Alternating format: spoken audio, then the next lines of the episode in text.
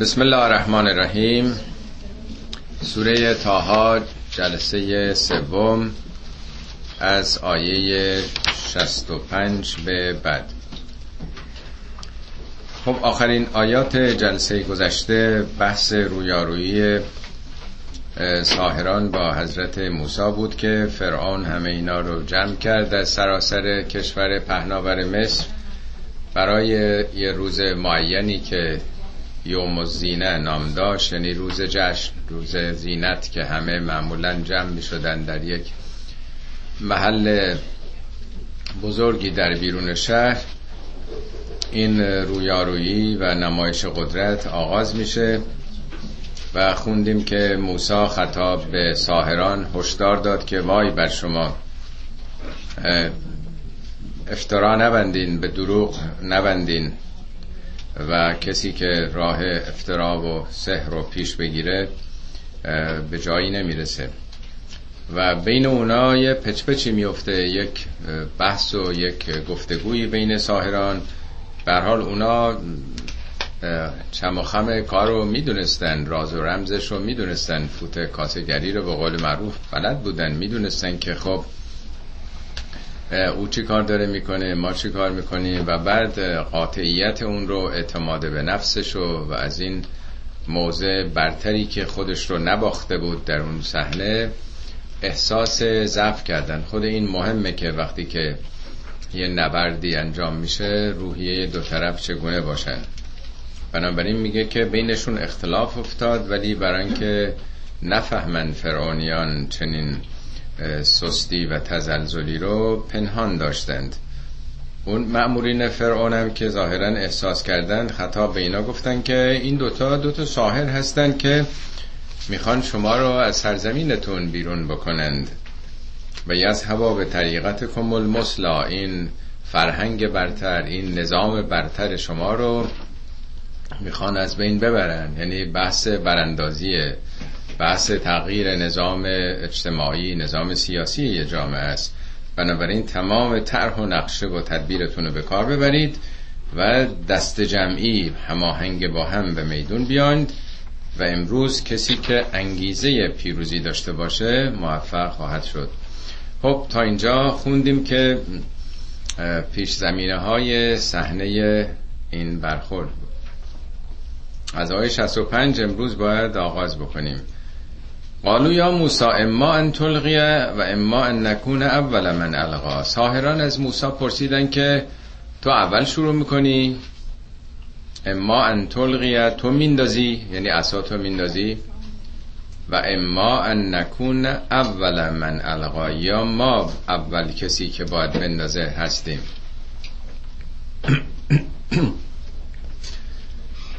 قال بل موسام گفت که خیر شما بندازین شما شروع بکنید خب اینم خودش حاوی یک نکته است که برای چی قرآن این رو مطرح کرده؟ حالا چقدر اهمیت داره که بدونیم کدوم شروع کردن کدوم اول شروع کردن یه سخنی از حضرت علی تو نهج براغه میگه هیچ وقت کسی رو به مبارزه دعوت نکن ولی اگه دعوت شدی حتما بپذیر.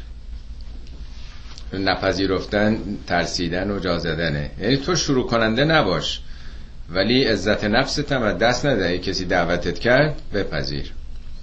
تمام جنگ های اسلام لاقل در قرآن شما اسلام که چه شود؟ جنگ های قرآنی یا پیامبر جنگ های دفاعی بوده. هیچ کدوم پیامبر شروع کننده نبوده در قرآن هم میگه اصلا جنگ مجاز نیست. ولی به کسانی که مورد حمله قرار می‌گیرن اجازه داده میشه. اوزن للذین یقاتلون. به اونایی که مورد قتال قرار گرفتن اذن داده میشه. و انهم ظلمو برای که مظلوم واقع شدند. قرآن میگه بجنگین قاتلو ولی با کی؟ الذین یقاتلونکم. اونا که با شما میجنگند. اونم فی سبیل الله. ولا تعتدو تجاوزم نکنید. وقتی اونا رو بیرون راندین از مرزهای خودتون دیگه تعقیب نکنید. حالا آیات زیادی هستش. سنت پیامبرم جنگ هاشون دفاعی بوده.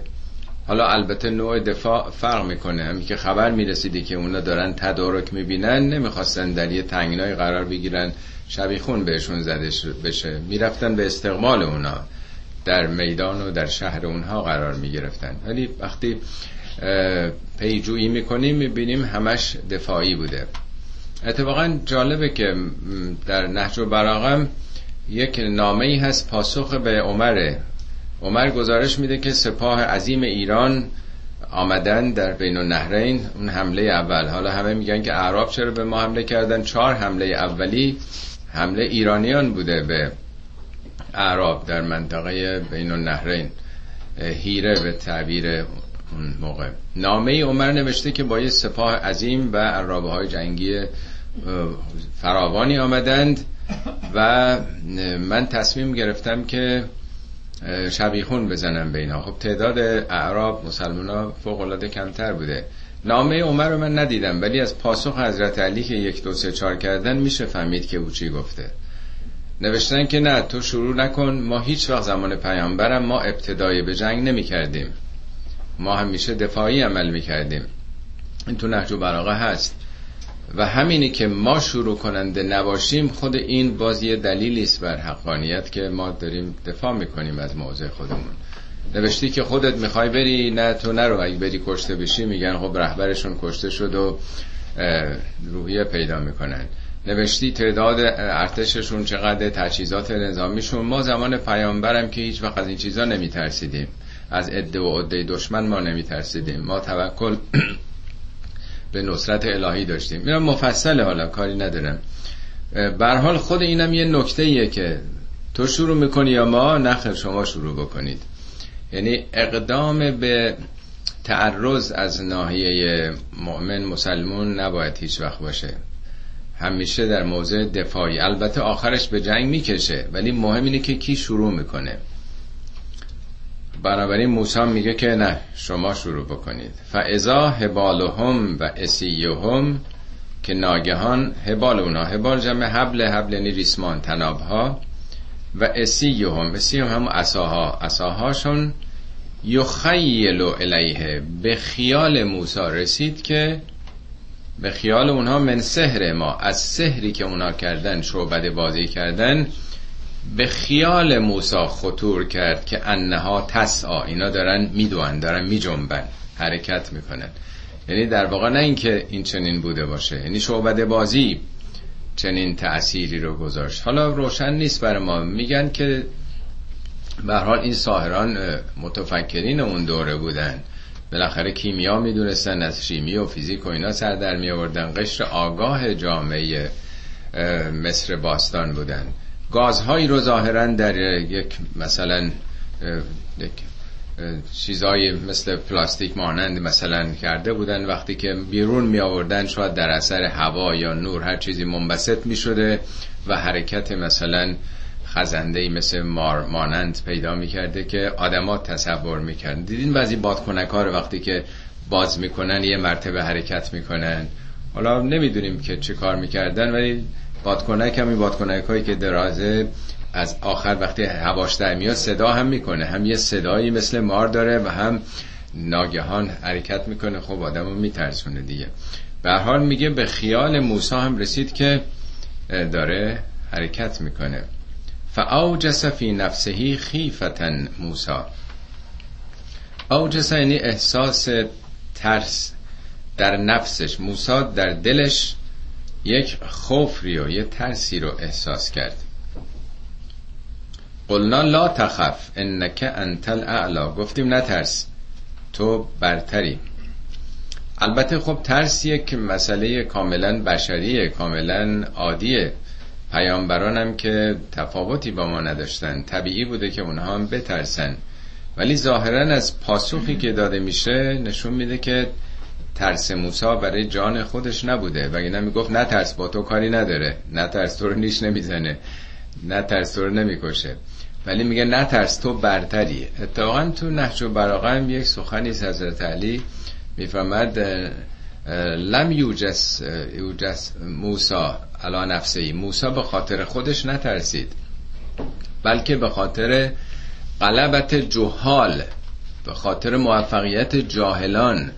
و دول زلال دولت و قدرت گرفتن گمراهان. به حال یک کسی که یک برنامه یه طرحی پروژه‌ای داره یک رسالتی داره خب تو این صحنه وقتی ببینه اونا پیروز دارن میشن خب خیلی نگران میشه که پس ما تمام برنامه‌مون نقش بر آب میشه. جالبه که میگه قلبت جهال. این صفت جالبی که به قول یکی از دوستان می‌گفت انقلاب ما که شد ما از ظلم به جهل افتادیم. گرفتار ظلم بودیم بعد گرفتار جهل شدیم. جاهلان در واقع. البته جهل به اضافه ظلم. این خیلی برای جامعه مصیبت بزرگیه که جاهلان طبقات به صلاح بیخبر و بی ثبات بخوان بر گرده آلمان تحصیل کرده ها و متخصصین سوار بشن. خیلی طبیعیه وقتی که در رأس آدمای جاهل و بی سواد قرار می‌گیرن زیر دستی هاشون هم سلسله مراتب. همه حالا یا بیرون می‌کنن یا هیچ آدم فهمیده درس خونده دانشمندی حاضر نیست زیر دسته یه آدم بی سواد جاهلی بمونه. طبیعتا اونام ترک می‌کنن.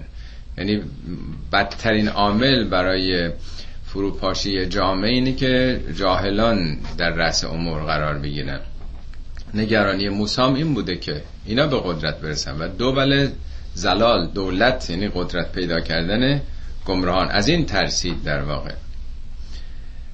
قلنا لا تخف انک انت الاعلا. تو برتری تو با این حرفا شکست نمی‌خوری. راه تو برنامه تو و رسالت تو فوق این حرفاست. و الق ما فی یمینک. بنداز اونچه که در دستت است تلقف ما او تا ببله آنچه که ساختند.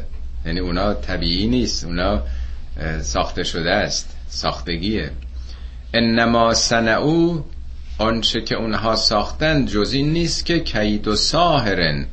اینا یه طرح و برنامه و کید ساهرانه است. اینا شعبده بازیه. اینا که واقعیت نداره.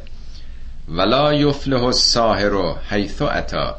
آدم حقباز آدمی که ظاهر سازی می‌کنه جادو می‌کنه به جایی نمی‌رسه. لا یفله فلاح یعنی پیروزی موفقیت. ممکنه در کوتاه مدت یک جولانی داشته باشه ولی در بلند مدت بالاخره مشتش باز میشه. فریبهاش افشا خواهد شد. مردم می‌فهمن. میشه مردم رو در یک کوتاه مدت فریبشون داد ولی برای بلند مدت نمیشه یک ملتی رو نگه داشت در این فریب.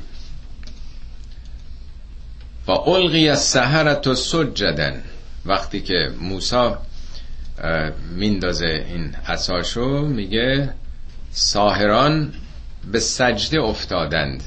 القی فعل مجهوله. نمیگه خودشون مثلا با آگاهی و با انتخاب خودشون افتادن به زمین سجده. افتادن یعنی عظمت واقع حقانیت عمل موسی. بالاخره همطور که عرض کردم اینا آدمای واردی بودن. می‌دونستن که فرق دوغ و دوشاب چی هستش. می‌دونستن کار خودشون رو میشناختن. میفهمیدن که چی کار خودشون کردن. کار موسا رو هم خب می‌دیدن. میفهمیدن نه این حق بازی نیست شعبده نیست. این یه حقیقتی داره. بنابراین دیدن این صحنه عظیم حالا تعداد اینا بعضی ها گفتن که چند هزار نفرم بودن یا چند صد نفرم بودن. از کل کشور پهناور مصر همه اینا جمع شده بودن. بر حال اینا تحت تأثیر این عظمت واقعه به سجده میفتند قالو آمنا به رب هارون و موسا گفتند به رب هارون و موسا ایمان آوردیم. همطور که از کردم بحث تمامی سورای داستان موسا و فرعون آمده موضوع ربوبیت نه الوهیت. الله رو منکر نبودن. ولی اینکه کی اربابه کی صاحب اختیاره. فرعون خودشو انا ربکم الاعلا من ارباب برتر شما هستم. حرف منو باید گوش کنید. در این سوره اتفاقا کلمه رب 20 بار اومده. الله 11 بار ظاهرا در کل قرآن که خب الله خیلی خیلی زیاده. رب خیلی خیلی کمتر از اونه. ولی این سوره رو ربوبیت عمدتا بنابراین اینا گفتن ما به صاحب اختیار به ارباب هارون و موسی ایمان آوردیم. حالا چرا هارون رو جلوتر آوردن؟ تا حالا تو ایران من یادمه که ما توی محله زندگی می‌کردیم مدتی خیلی یهودی بودن اونجا. اینا هارون براشون خیلی مهمتر از موسا بود. خیلی احترام بیشتر برای هارون میذاشتن. شاید هارون اون موقع چون زبانش هم بازتر بوده خود موسی میگه هو افسه و منی لسانن. خیلی اهل بحث و صحبت و اینها هست. حالا سنش من نمی‌دونم کوچکتر یا بزرگتر از حضرت موسی بوده ولی به حال خوش گفتگو بوده و موسام که به حال در همون دوران جوانی مصر رو ترک کرد فرار کرد و یه ده سالی در سرزمین مدین بود و یعنی دور بوده از اون شهر و از اون مردم. ولی هارون به حال تو اونجا از بچگی بوده جوشیده بوده مردم بیشتر میشناختنش. قاعدتا معروفیتش نزد مردم بیش از موسا بوده. شاید علتش این بوده باشه. قال آمنتم له قبل ان آتن لکم. فرعون گفت قبل از اجازه من شما ایمان آوردید؟ یعنی ایمان که یه امر قلبیه با احساس عواطف آدم ارتباط داره مستبدین دیکتاتورها انتظار دارن که مردم حتی بدون اجازه اونا فکر نکنن. یعنی تمایلات قلبیشون هم تحت کنترل دستگاه حاکمه باشه. شما همین امسال که ایام نوروز با ایام سوگواری حضرت فاطمه با هم توام شده بود. حتما اگر تعقیب می‌کردید مسائل ایرانو می‌دیدید که چقدر تلاش و فعالیت برای مدیریت کردن غم و شادی ها مردم کی شادی باید بکنن کی غم باید ببرن.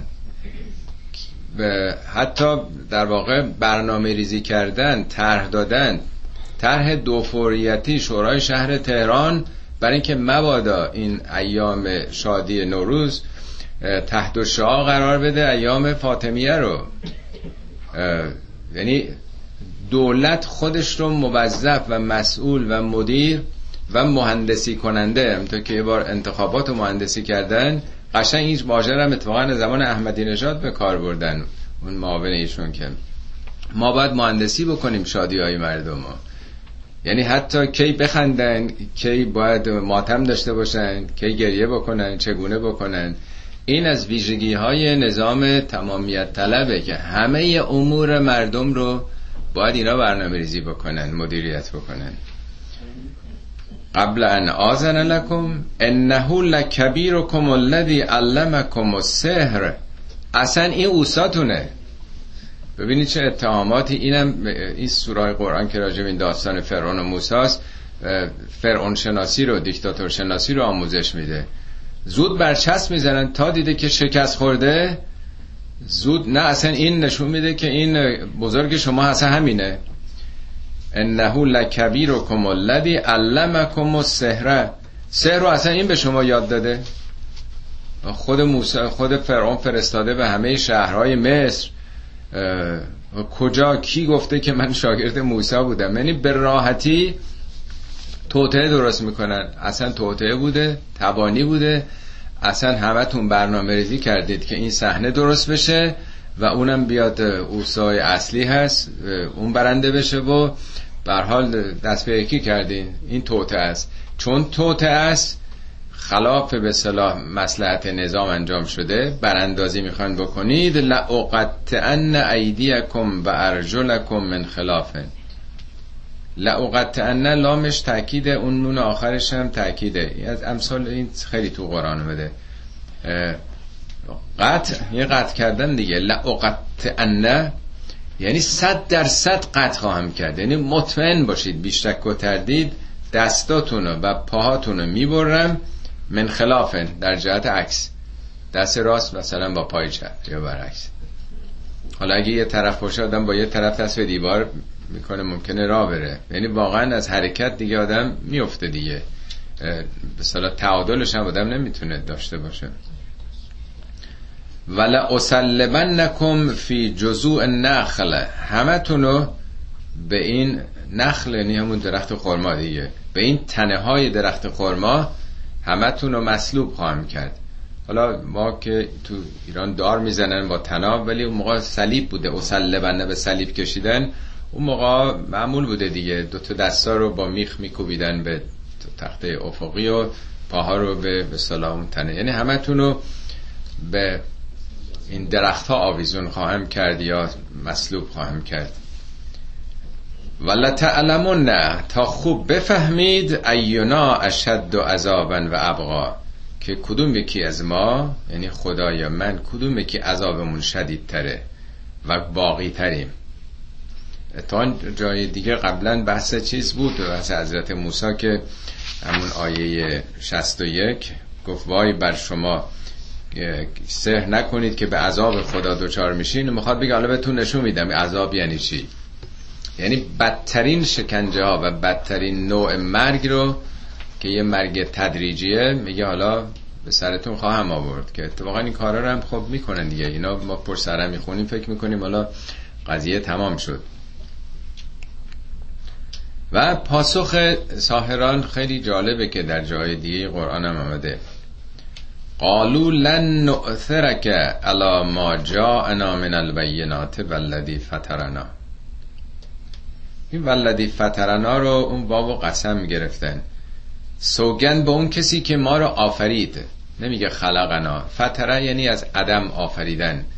پرده عدم رو شکافتن و یک خلق نوعی کردن.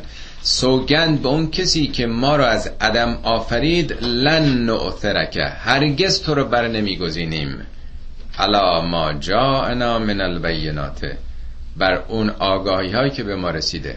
یعنی ما در دراهی انتخاب بین تو و بین آگاهی و شناخت هرگز تو رو انتخاب نمی کنیم. فقز ما انتقاز. هر کاری می‌خوای بکنی بکن. فقز این قضاوت کن داوری بکن حکم کن فقز ما انتقازن. اونچه که قضاوت می‌کنی بکن. انما تقضی هازه الحیات دنیا تو فقط تو این دنیا حکم می‌کنی. به امور این دنیایی فقط حکم می‌کنی داوری می‌کنی اتفاقا یادم سال 42 43 خیلی دیگه سال پیش میشه بله 50 سال پیش دادگاه نهزت آزادی بود زمان شاه دادگاه ارتش بود البته. بله؟ چهلو بله. تقریبا میشه 50 سال. یکی از زندانی آقای محمد مهدی جعفری این آیه رو خوند. فقز ما انتقاز انما تقضی حاضر الحیات دنیا اون چی که می‌خواین قضاوت بکنید. بدونید تو همین دنیا فقط دارین قضاوت می‌کنید من قبلا نشنیده بودم اون چیز اون اول آیه که خوند خیلی به ذهن ها نشست که این کجای قرآنه. به حال اینا میگه هر کاری می‌خوای بکن. تو این دنیا فقط تو. فقط به جسم ما تو تسلط داری. جای دیگه قرآن میگن که لا زعیره وقتی میگه پدرتون در میارن میگن دیگه باکی نیست. انا الی ربنا منقلبون. ما دیگه منقلب شدیم. ما زیر و رو شدیم. ما عوض شدیم دیگه. چندین جای قرآن با جزئیات بیشتری این رو هم آورده. اتفاقا در دعای عرفات امام حسین هستش که روبروی اون جبل نور میگن خدایا تو که این ساهرانو که یک عمری نان تو رو رزق تو رو میخوردن نوکری دشمن تو رو می‌کردن. در یه نصف روزی اینا رو بیدار کردی. صبح آمده بودن برای نبرد با پیامبر تو. یه انقلاب درونی افتاد و اینا درگاه تو سجده کردن. تو که چنین تحولی در وجود انسان صورت میدی خدایا ما رو هم متحول بکن منقلب بکن زیر رو. های دونه دونه میگن تو که یونس رو از دل نهنگ در آوردی. تو که نمی‌دونم یوسف رو به یعقوب رسوندی؟ ای پشت سر هم دونه دونه چیزایی که خیلی عجیبه. از جمله یکیش اینه که اینا در نصف روز اینجور تونستن منقلب بشن در درون ما همین تحولی تحول ایجاد بکن. در هر حال چنین صحنه ای اتفاق افتاد و دیگه اینا هم دل به دریا زدن و اولین مؤمنین به موسی شدن. در جای دیگه قرآن میگه که دعا می‌کنن که خدایا ما رو به پاس این که اول کسانی هستیم که یعنی پیشتاز ایمان به پیامبر تو هستیم از خطاها و گناه های ما بگذر. انا آمنا به ربنا. ما به اربابمون دیگه ارباب باقیمون دیگه ایمان آوردیم. لیغفر لنا خطایانا. تا خطاهای ما رو ببخشه و ما اکرهتنا علیه من السحر. این سحری که ما رو بهش مجبور کردی. حالا بعضیا میگه اینا که خب با پای خودشون آمده بودن. چه اجباری؟ ولی خب همینطور که مراسمی که درست میشه کارمندای اداره رو شاگردای مدرسه رو می‌برن کنار جاده وایسن پرچم بلند کنن کارمندای اداره کسی می‌تونه نیاد تو این دوره بعد از چند هزار سال. وقتی که فرعون احضار می‌کنه اینا می‌تونن نیان بگن نه ما نمی‌خوایم بیایم ما مخالفیم. به راحتی از بین میبردنشون. یعنی در واقع اراده ای در چنین نظاماتی کسانی که نونخور اون دولت هستن وابستن ندارن دیگه. بنابراین با کراهته به میل خودشون که نیست. یعنی خدا خطاهای ما رو و این اکراهی که یعنی ما مقاومت نکردیم ناخواسته تن دادیم. به خاطر چندرغاز حقوق دنیا و نمی‌دونم سلامت جانمون.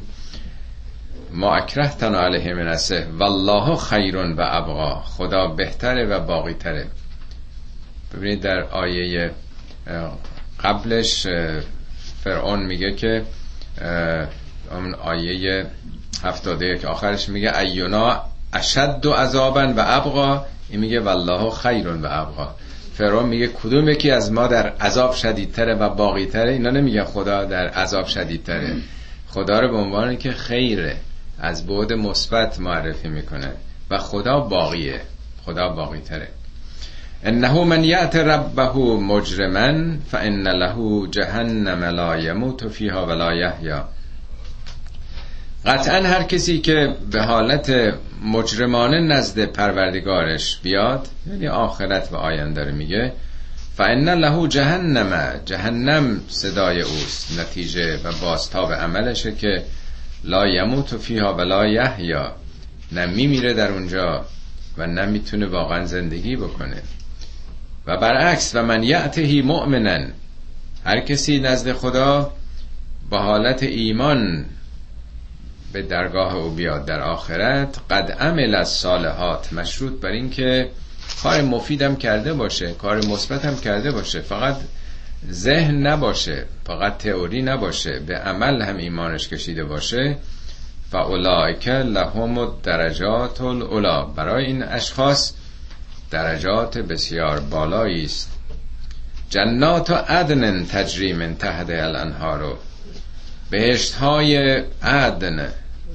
عدن یعنی معدن در واقع.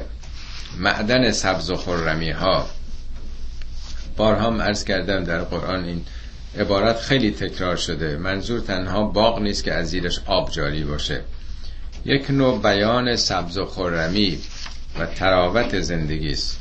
حالا به تناسب اعراب 1400 سال پیش که سرزمین خشکی داشتن باقی به اون معنا در مکه نبوده و آب جاری وجود نداشته در قالب فرهنگ و ادبیات اونها داره میگه که تحت اونها آب جاری باشه یعنی عامل خرمی و سبزیش همواره هست.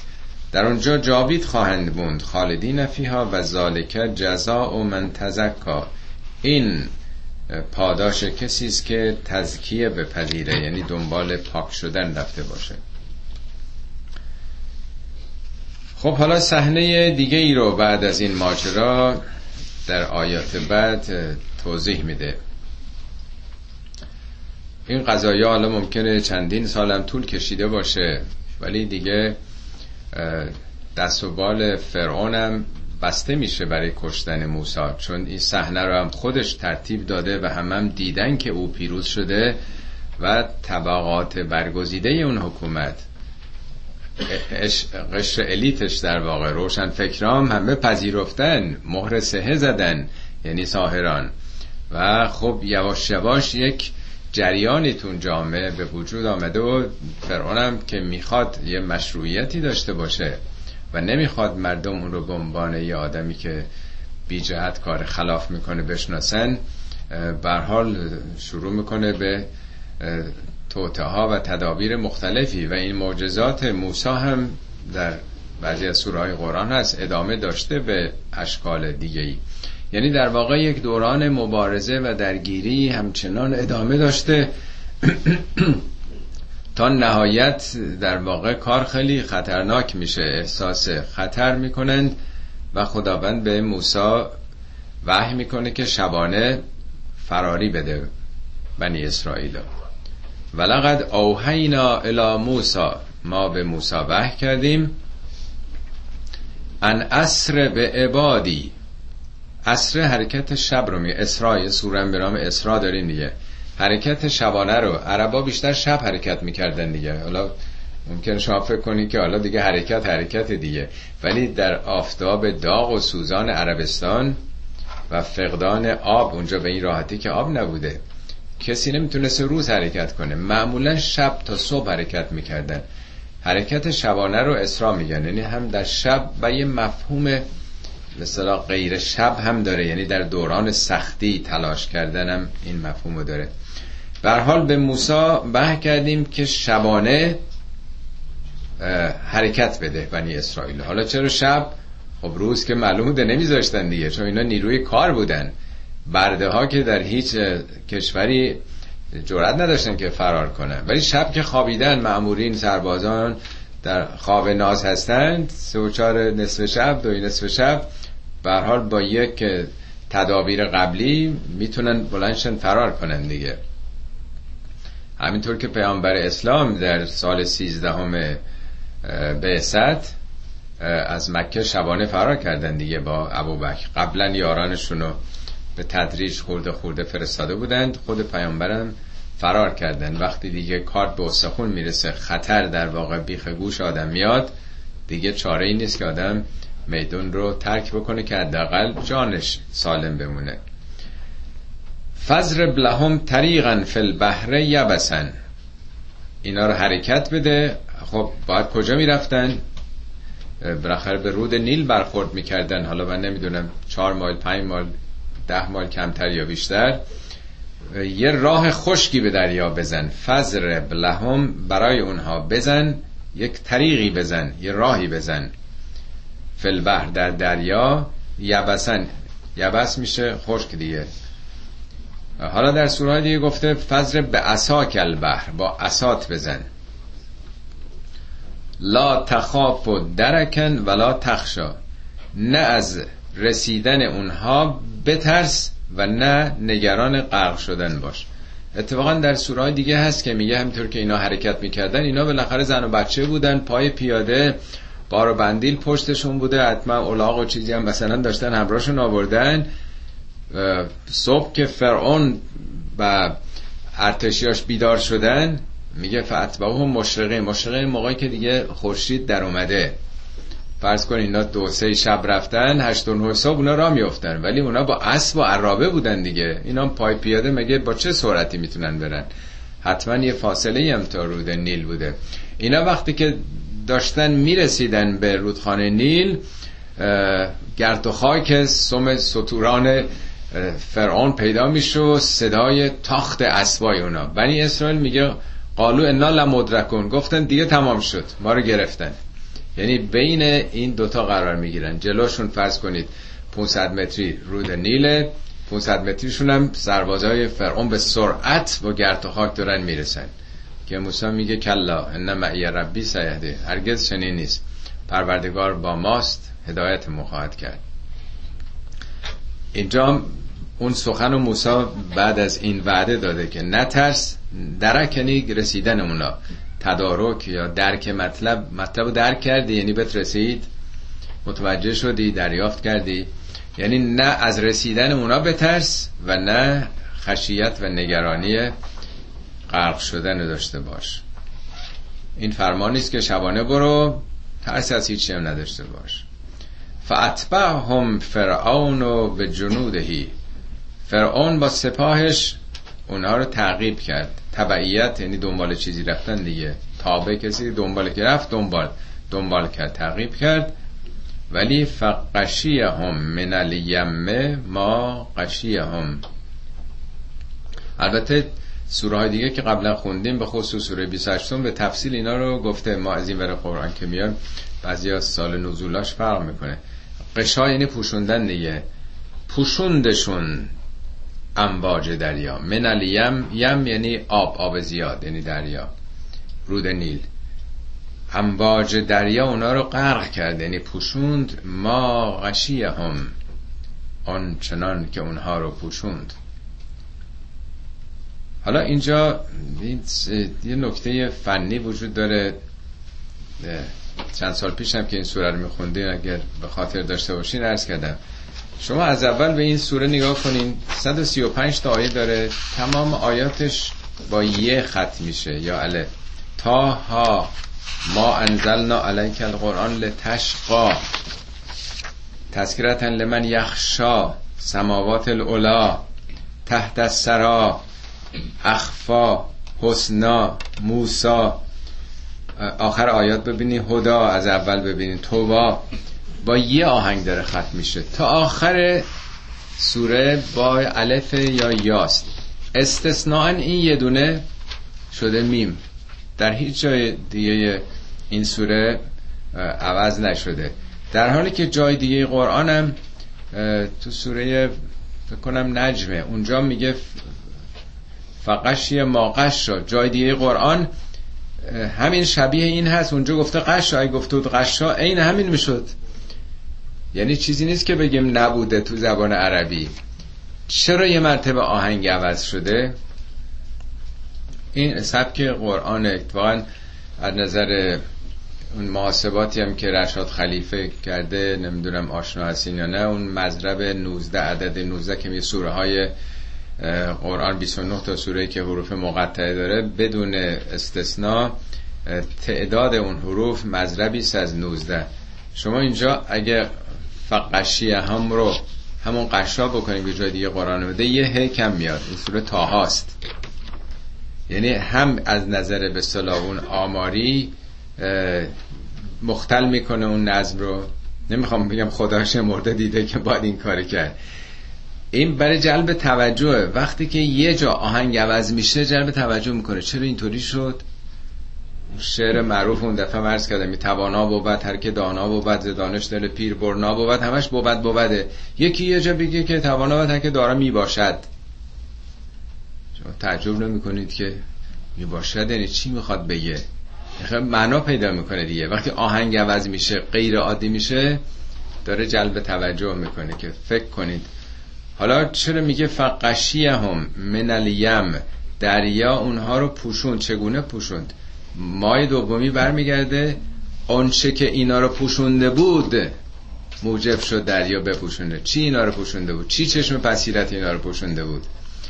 یعنی عدم بصیرتشون عدم شناختشون به حقیقت و مخالفتشون با حقیقت و ستمی که به مردم کردن اینا, اینا پوشیده شده بود بینششون درک و فهمشون.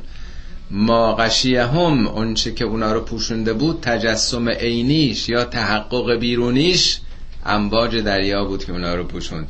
داره این رابطه بین فقشی هم من الیم دریا پوشوندشون. چه عاملی پوشوند؟ ما قشیه هم آنچه اینا رو پوشونده بودشون.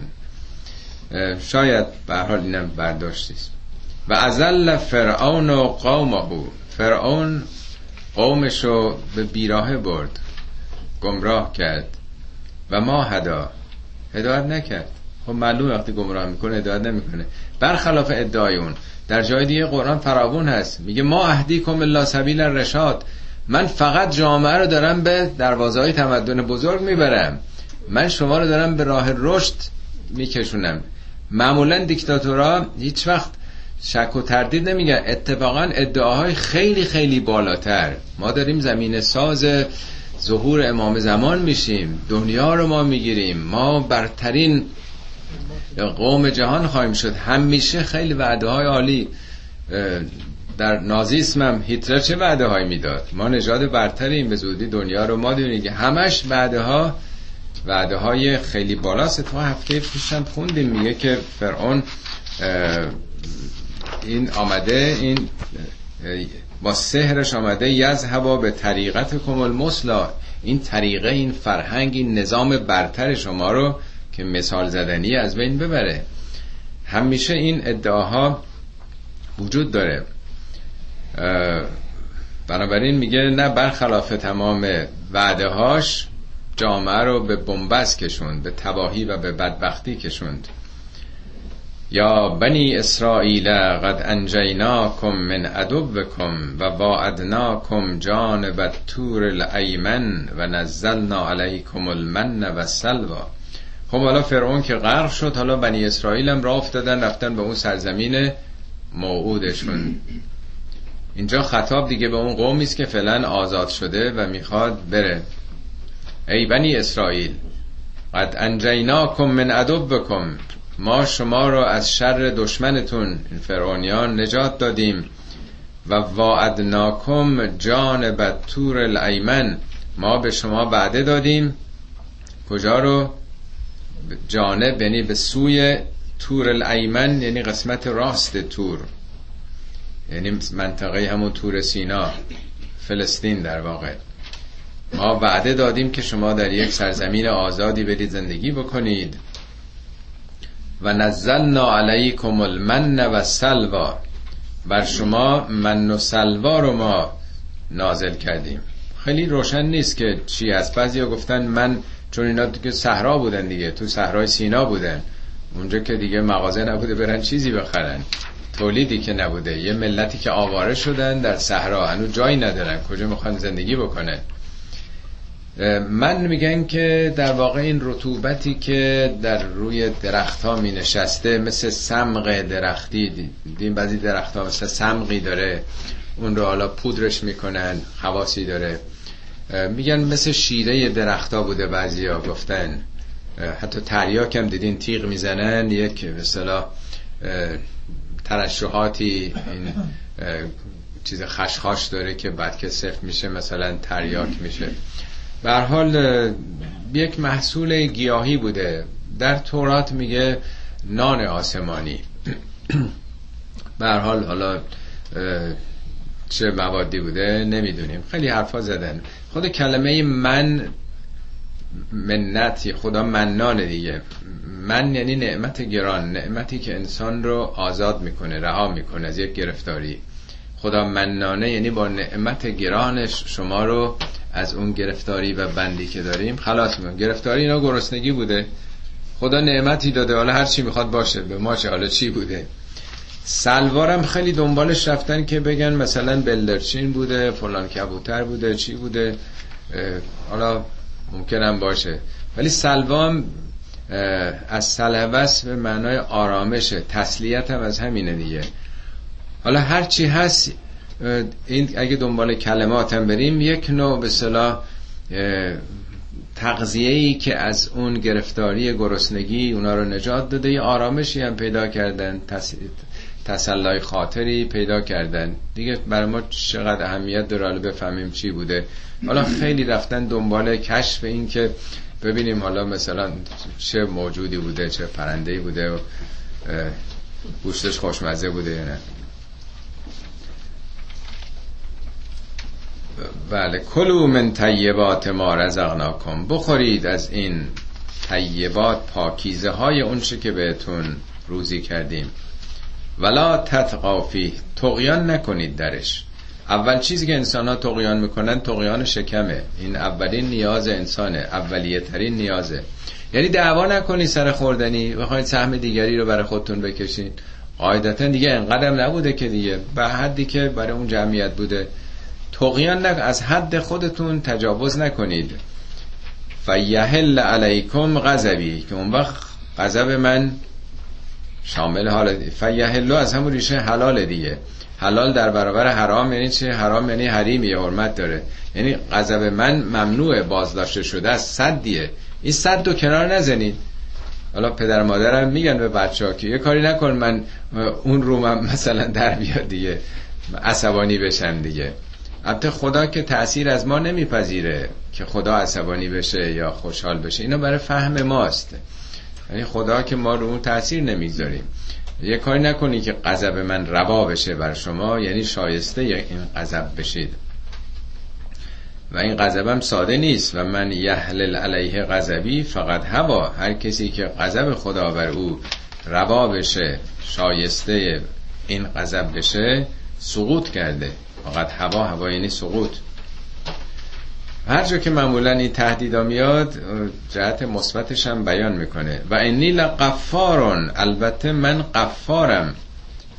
قبلی نمیگه صفت نمیاره برای عذاب. ولی در مورد مثبت صفت میاره. لامش هم تأکیده. خود قفارم مبالغه قفرانه. من بی نهایت بخشندم. البته لمن تابه. برای کسی که برگرده. تابه این توبه کنه نه توبه لفظی. یعنی مسیر خطایی که میره برگرده و آمنه حقیقت رو بپذیره و عمل از صالحن کار مثبت بکنه کار اصلاحی بکنه. سمه تدا سپس هدایت پذیر بشه هدایت که کسی ایمان میاره شده به اون اهتدا باب افتعال پذیرشه. یعنی انگیزه و تمایل افزایش هدایت رو با خودش ادامه بده. این نیست که بگه یه روزی من برگشتم پشیمون شدم و گفتم خدایا توبه من این حرفا رو قبول دارم. دیگه رفت تو تاخچه خونه گذاشت رفت دیگه تا یوم القیامه. نه ادامه داره. اینی برگشته ایمان برده شروع کرده به عمل صالح ثم عطف تراخیه میگن دیگه. همواره با بقیه زندگیش هی هدایت پذیر باشه. هدایت هم مثل علمه. مگه میشه کسی وقتی وارد مدرسه وقتی دانشگاه شد و خب دیگه این هفته خوندیم دیگه؟ نه دائما تا آخر دوران تحصیل باید حالت احتدا داشته باشه. هی پذیرش علم. دیگه برو جلو. یعنی این ادامه داره. سپس هم که میگه تا پایان به صلاح پرونده عمرش در مسیر هدایت ادامه بده. قسمت بعدیش باز پرده دیگه است. در واقع صحنه ای رو نشون میده که موسی به کوه تور رفته مثل پیامبر ما که در قار هرا می‌رفت در واقع با راز و نیازایی که با خدای خودش داره. از او سوال میشه خدا می‌پرسه و ما اعجلک ان قومک یا موسا چی شد که تو عجله کردی؟ قوم تو گذاشتی آمدی؟ یعنی خداوند به او به حال میقاتی گذاشته بوده که به کوه تور بیاد. ولی موسی خیلی شتاب کرده زودتر رفته. چی شد که تو از قومت در واقع جدا شدی با شتاب آمدی اینجا؟ قال هم اولائه علا اثری. موسی پاسخ میده که اونها بر اثر من هستن. اثر میگن جای پا هم جای پا رو میگن اثر هم جای مثلا اندیشه و فکر. خب موسی وقتی که اتفاقا می‌خواد بره به کوه تور برادرش هارون رو جانشین خودش می‌کنه. میگه هارون نخلفنی فی قومی. هارون تو جانشین خلیفه من باش در قومم. هارون اخلفنی ولا تتبع سبیل المفسدین. گوش نکنی به حرفای این مفسدین. این وحدت اینا رو حفظ بکن مراقب باش. مبادا اینا مثلا چند دستگی پیدا کنن. تا وقتی هم که موسی برمیگرده می‌بینه این اختلاف شده. سخت به برادرش تندی می‌کنه که مگه من به تو توصیه نکرده بودم که مراقب باش اینا به تفرقه نیفتن. اونم حالا داستان مفصلی که میگه مثلا داشتن منو میکشتن من اختیاری بر اینها نداشتم. در هر حال میگه که چرا عجله کردی آمدی؟ گفت که نه اونا رو اثر من هستن اتان تو قرآن بیشتر آثار علمی یا آثار نبوت. یعنی من توصیه کردم برادرم گذاشتم توصیه های لازم رو کردم. قرار بوده که سی روز موسا در مثل پیامبر ما که یک ماه در قار هرامی موندن میگه و ادنا موسا سلاسین لیلتن. با موسا سی شب وعده گذاشته بودیم. خب برای سی شب آمده. و عجل تو الیک رب لترزا من عجله کردم پروردگارا برای چی؟ لترزا برای اینکه تو راضی بشی. خود این نکته جالبیه که نمیگه من عجله کردم بیتاب بودم. دلم تنگ شده بود. من خیلی مشتاق تو بودم. این باز برمیگرده به خود آدم. من شیفته به صلاح عبادات بودم. من در حالت معنوی بودم. باز خود آدمه. ولی من زودتر اومدم که تا تو رو راضی بکنم. این نکته جالبی داره که خیلی جا تو قرآن این مطلب اومده. ابتقاء رزوان الله اونایی که دنبال رضایت خدان خیلی جا قرآن میگه و رزوان الله اکبر رضایت خدا از همه اینا بالاتره. اتفاقا یه شعری دیدم در مصنوی مولوی دیدین معروفه میگه که گفت معشوقی به عاشق امتحان یه معشوقی می‌خواست امتحان بکنه عاشقشو. در صبوهی یه روز صبح خلاصه به معشوقش میگه که فلان ابن فلان؟ آقای کی پسر فلانی؟ مرمرا تو دوست در داری عجب یا که خود را؟ راست گو یا زل کرم واقعا تو منو بیشتر دوست داری یا خودتو به عشقت می‌خوای برسی؟ گفت من در تو چنان فانی شدم که پرم من از تو از سر تا قدم از موی سرم تا پام از تو پر شدم منی وجود نداره. بر من از هستی من جز نام نیست فقط یه اسمم روم. در وجودم جز تو ای خوشکام نیست. فقط تویی هرچی از تویی زان سبب فانی شدم من این چنین. همچو سرکه در تو بحر انگبین. تو دریای اصلی من مثل سرکه. در واقع من در وجود تو غرق شدم. همچو سنگی کو شود کل لعل ناب پر شود او از صفات آفتاب. مثل سنگ لعل که آفتاب وقتی بهش می‌خوره صفت آفتاب رو می‌گیره دیگه. خود سنگ شده دیگه آفتاب. وصف آن سنگی نماند اندرو پر شود از وصف خور او پشت رو. خور یعنی خورشید. یعنی صفت خورشید پشت روشو دیگه گرفته. حالا مفصل خیلی. که در واقع وقتی که آدم از خودش بیاد بیرون دیگه مثل همون خورشید رو دیگه می‌بینه. بعد میگه که دیگه اگه به اون مرحله رسید آدم خودش هم دوست داشته باشه در واقع او رو دوست داره. میگه بله ورکه خود را دوست دارد او به جان دوستی خیش باشد بیگمان. حالا مفصله من وقتتون رو نگیرم که بیان می‌کنه اینه که مهم اینه که آدم از خودش بیاد بیرون. حتی اون آخرین منزلگاه های خود رو هم ترک بکنه. اینجا موسی نمیگه که من خیلی خلاصه مشتاق تو بودم. این سخن رو هم نقل کردم براتون که از حضرت علی در اون دعای کمیل هست که لئن تو علا هر نار که فکیف اسبر علا فراغک. گیرم به فرضم من در دوزخ تونستم اون شرایط رو تحمل کنم فراغ تو رو چگونه تحمل بکنم؟ فکیف اسبر بله علا.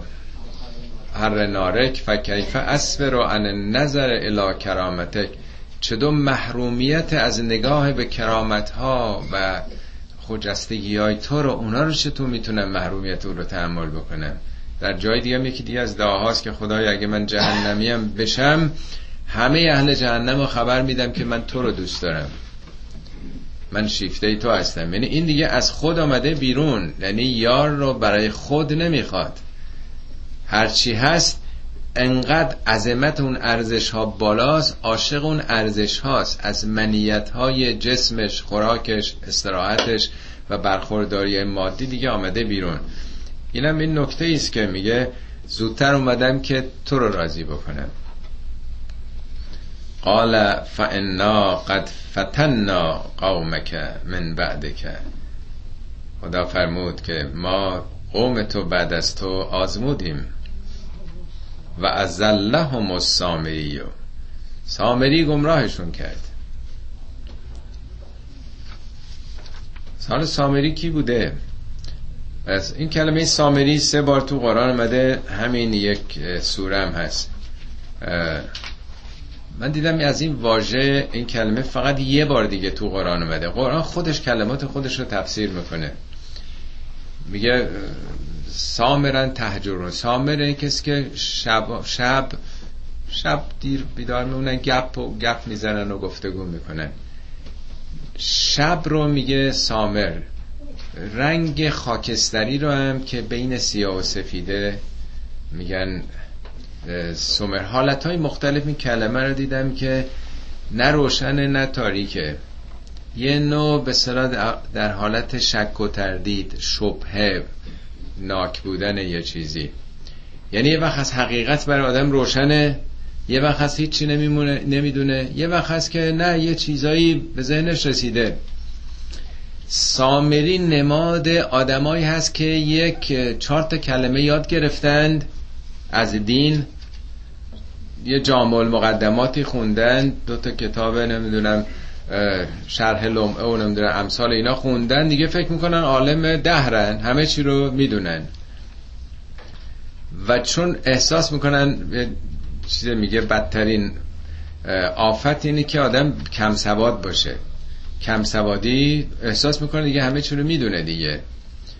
یعنی بین تاریک و روشن. این جناب سامری که در جای دیگه قرآن میگه که و قبض قبضتن من اثر رسول. یه مشت. ما میگیم طرف چهار تا کلمه یاد گرفته. یه مشت از اثر رسول گرفته. یعنی یه مشت مطلب فهمیده. ولی ادعاش یه خدا می‌دونه. یعنی یه آدم سطحی قشری و مردم فریب.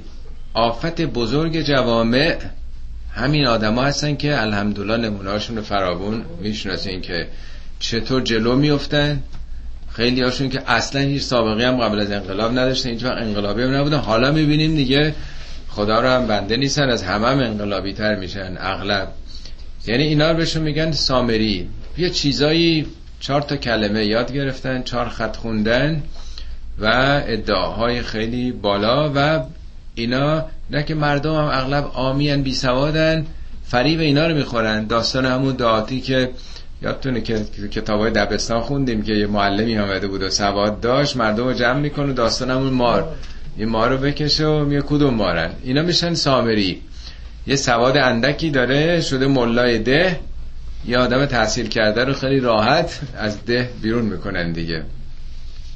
یه همچی شخصیتی هم تو اون جامعه بوده. جزو بنی اسرائیل جزو دوروبری های موسا که موسا حالا سی شب رفته میگه وقتی که میره میگه من یک ماه وعده دارم برمیگردم. ولی این ادامه پیدا می‌کنه. ده شب دیگه تکمیل میشه. میگه و واعدنا موسا سلاسین لیلتن فاتممناها به اشرن ما با ده شب دیگه تمامش کردیم. یعنی به چل شب. فتم میقات ربهی اربعین لیلتن. با چل شب تمامش می‌کنه. این امتحان بوده.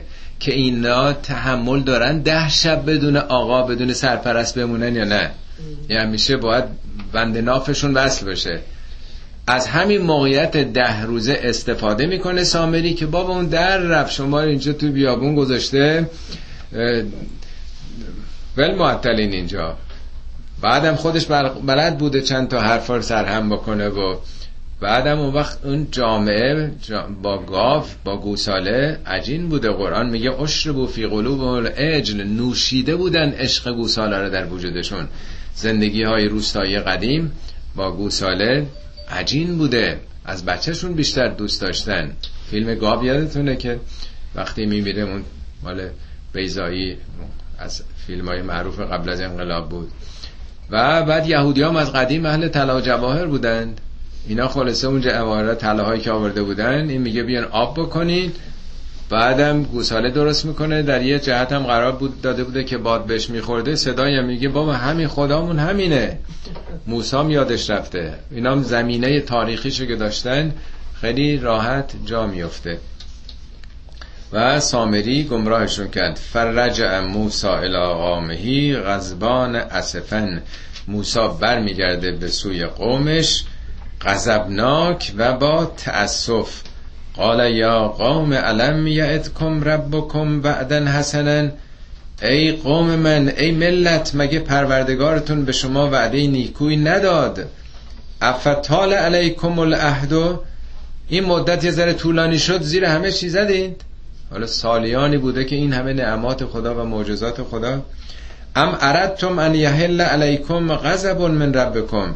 یا خواستید غضب خدا بر شما روا بشه؟ نه که کسی خواسته باشه. این کار کردی می‌خواستی خودت به بدبختی بندازی؟ مفهومش اینه که خواستی پدر خودت در بیاری.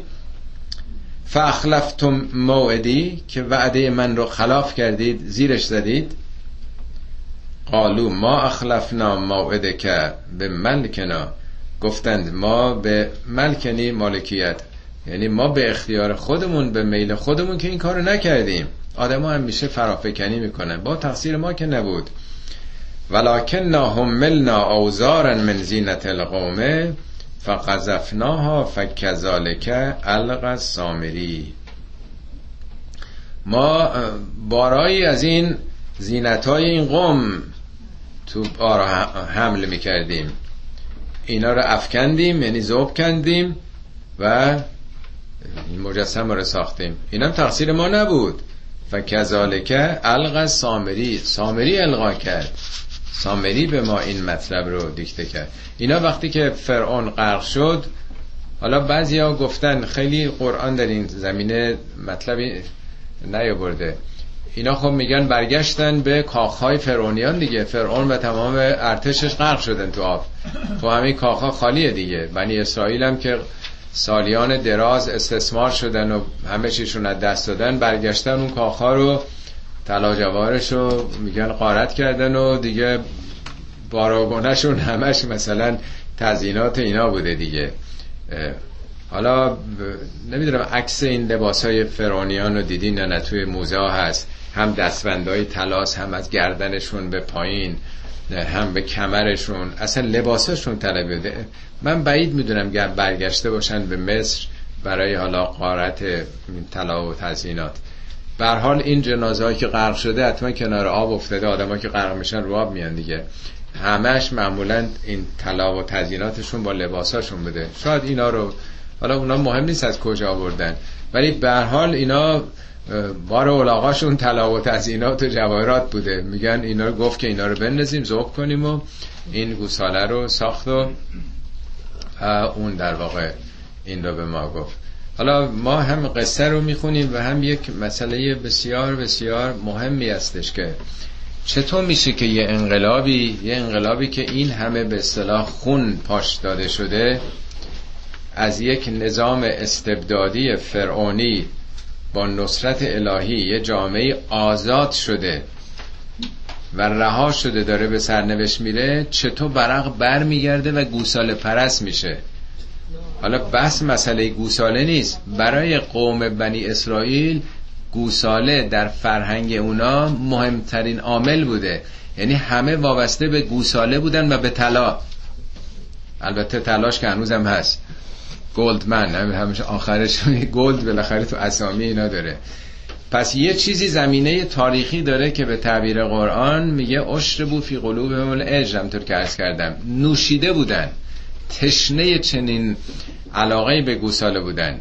اختلافایم که میافتاده سر همین وابستگی به گوساله بوده. این که موسی میگه که برید یه گوساله بکشید یه گاو بکشید اختلافی وقتی شده کسی قطع پیدا کرده میگه اینو به حساب اون بذاری. یعنی این عامله که باعث این دعواها میشه. حالا کاری نداره به این موضوع. می‌خوام برگردم به وضعیت جوامع دیگه. ما در واقع گوسالمون چی بوده تو جامعه ما؟ جز استبداد ریشه دار تاریخی. ما وقتی که آزاد شدیم فکر کردیم آزاد شدیم. شعار دادیم که استقلال آزادی. برگشتیم باز به همون استبداد. این استبداد و وقتی شعار می‌دادیم حزب فقط حزب الله رهبر فقط رو الله یعنی چی؟ یعنی باز همون. در بر همون پاشنه داره میگرده. باز باز تولید کردیم استبداد و به یه شکل دیگه. فکر کردیم مسئله شخصه. قافل شدیم که استبداد در درونمون هست. به قول یکی از دوستان همه ما یه شاه کوچیک داریم. میگن شراگر ماهری آب پیدا نمی‌کنه. روابط پدر مادر با فرزندانشون معلم با شاگردان مدیر با زیر دستاش استبداد ریشه داره. بنابراین گوساله ما گوساله تاریخی ما استبداده و سامری هم هست دیگه. آدمایی که تو استبداد فقط می‌تونن نفس بکشن. داره در واقع فلسفه ای رو که چگونه انقلاب های توحیدی انقلاب های جوامع برمیگرده به اصل خودش. اینی که دکتر شریعتی هم گفت هر انقلابی قبل از آگاهی فاجعه است. یعنی آگاهی باید حاصل بشه تا بعد یه تحول اساسی صورت بگیره. صدق الله العلی العظیم.